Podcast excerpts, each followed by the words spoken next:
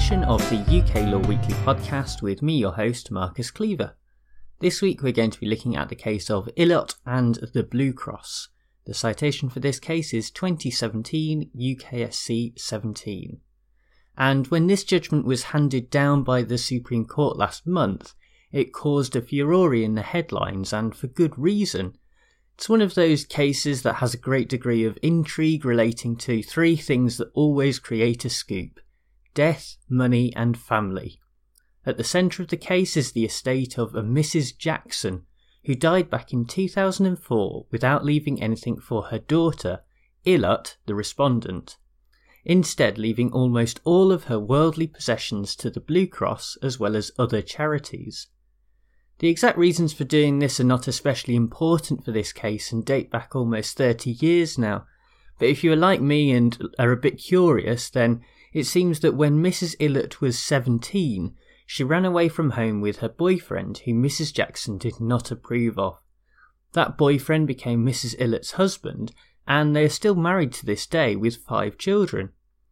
Over the years, there were a few attempts at reconciliation between mother and daughter, but none of them stuck, and it was clear from as early as 1983 that Mrs. Ilott would receive nothing from her mother's will.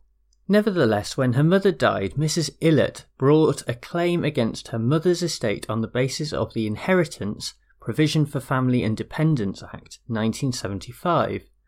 The aim of this statutory regime was to make some provision for close family members who had been left out of a will, and at this point it is probably important to point out that Mrs. Ilott and her family certainly did not live in the lap of luxury and in fact only lived on a very small income with the aid of benefit money from the government. The reason that this is important is because, according to the Act, in such circumstances the will should be adjusted to make, quote, reasonable financial provision, end quote.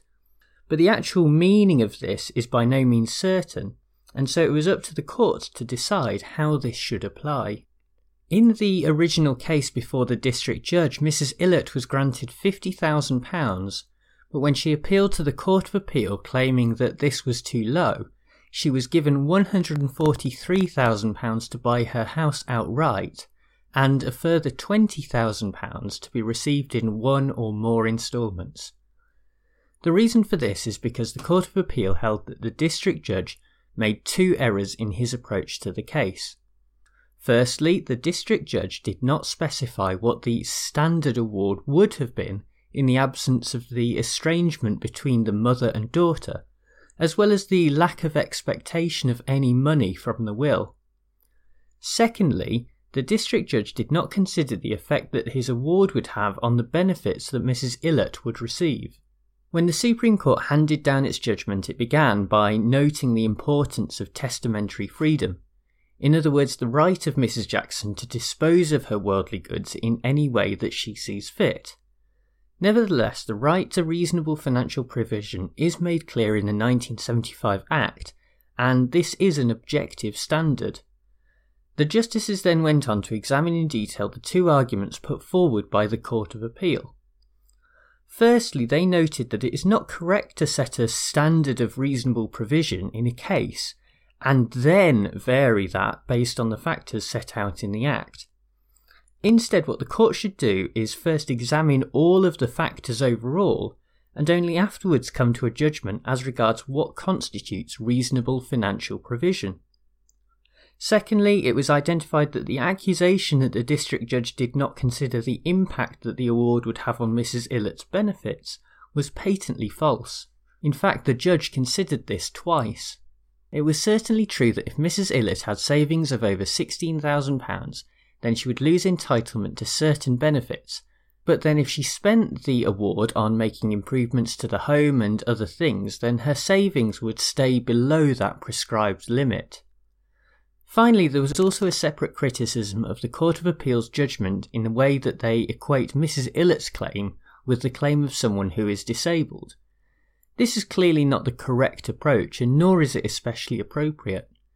The important thing is to take each case on its own merits and look at the overall picture, including the benefits received by a particular claimant.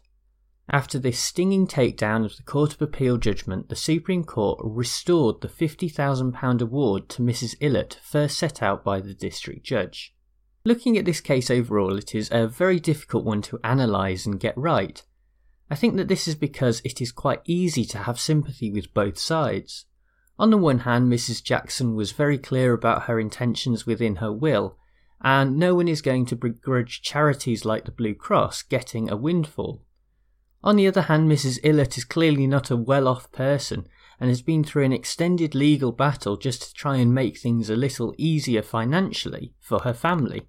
Nevertheless, we can use this opportunity to examine the overall statutory regime in this area, and it is not long before we discover that it is desperately lacking. This is not surprising, perhaps, given that the Act dates back to 1975 and has not really been subject to many significant amendments during that time. In her own judgment, Lady Hale also brought attention to this point and noted that although the legislation does set down the relevant factors, there is no indication given as to weighting between these factors, and so judges are essentially engaged in value judgments that may well shift from case to case. At first glance, we might look at this and say, well, isn't judging what judges do? But within these circumstances, the job of the justices or the judges at a lower level almost becomes a lot closer to legislating, and this obviously raises concerns and has repercussions relating to the separation of powers. Hopefully, the media attention that has been given to this case will spur the government into taking action. A lot of the focus has certainly been on what a great win this was for the charities, but a fair balance does have to be struck so that close relatives are not left destitute. Well, thank you very much for listening to this episode of the UK Law Weekly podcast, and thanks as ever to bensound.com who provide the theme music. If you did enjoy it, make sure to leave a rating and a review on iTunes. You can also subscribe to this podcast as well as get other videos via my YouTube channel at youtube.com forward slash Marcus Cleaver. Well, that's all from me this week, so until next time, bye!